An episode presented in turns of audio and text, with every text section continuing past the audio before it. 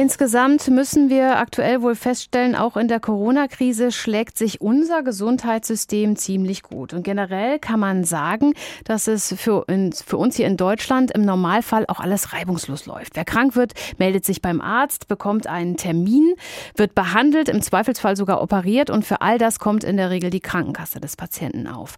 Anders als es zum Beispiel in den USA ist, wo viele Menschen keine Versicherung haben und ihre Arzt- oder Krankenhausrechnung selbst begleichen müssen, wenn sie das dann überhaupt überhaupt können. Aber auch bei uns gibt es Menschen, die nicht versichert sind. Und das hat sich heute herausgestellt. Deren Zahl ist deutlich nach oben gegangen.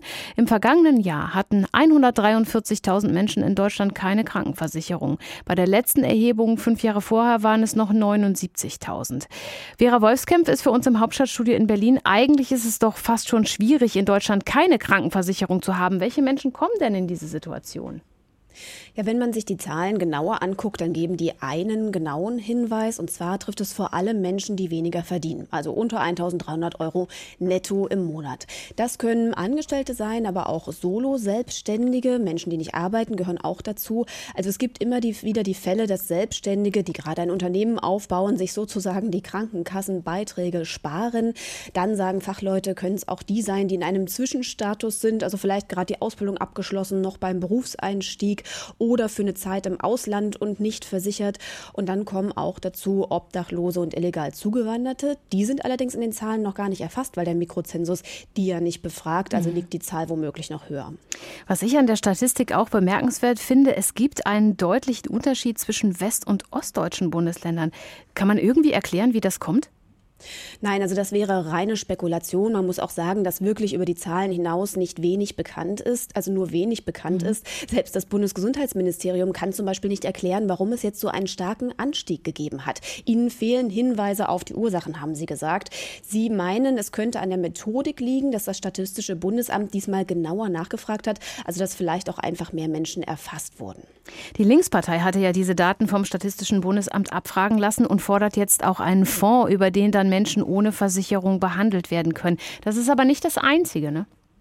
Nein, also vor allem wollen sie eben, dass mit diesem Fonds alle Menschen immer versorgt werden können. Man muss ja sagen, in Deutschland wird man auch ohne Krankenversicherung im Notfall oder bei Schmerzen behandelt. Aber eben, wenn es um eine Nachsorge oder um chronische Erkrankungen geht, dann kann das schwierig werden. Dann müsste man ja die Kosten selber übernehmen oder eine Arztpraxis finden, die das ehrenamtlich macht. Und ähm, die Linke sagt, was es außerdem bräuchte, ist, dass selbstständige Menschen, die ein geringes Einkommen haben, stärker entlastet werden bei den Beiträgen. Denn wenn man kein Geld in der Tasche hat, dann könnte man sich das eben nicht leisten leisten. Und äh, man müsste eben auch schauen, ob es insgesamt bei der Versicherung eine Bürgerversicherung gibt. Das ist ja auch so eine Forderung, nicht mehr privat und gesetzlich zu trennen. Auf jeden Fall muss man sagen, es gibt ja eine gesetzliche Krankenversicherungspflicht. Wie sehen denn sonst die Reaktionen auf die Studie aus? Ja, die sind eben noch etwas ähm, dünn. Die Bund das Bundesgesundheitsministerium hat gesagt, sie schauen sich das an und sie gucken und behalten natürlich die Entwicklung im Blick. Aber sie haben auch noch mal darauf verwiesen, dass eben vor gut zehn Jahren diese Krankenversicherungspflicht eingeführt wurde. Auch die gesetzlichen Krankenkassen sagen, für, ihn, für sie ist es eigentlich ein Rätsel, warum so viele Menschen nicht versichert sind. Denn jeder hat das Recht, in einer Krankenkasse zu sein und zurückzukehren. Und ähm, selbst wenn sie die Beiträge nicht zahlen können, bleibt der Versicherungsschutz bestehen. Es häufen sich dann zwar zwar Schulden an, die auch irgendwann bezahlt werden müssen, aber zum Beispiel Arbeitslose, die können ja auch über den Staat dann die Beiträge sich bezahlen lassen. Also insofern gibt es eigentlich genügend Wege, nur finden wahrscheinlich manche Menschen fallen trotzdem durchs Raster, weil ihnen das Geld fehlt oder weil sie es eben nicht organisieren.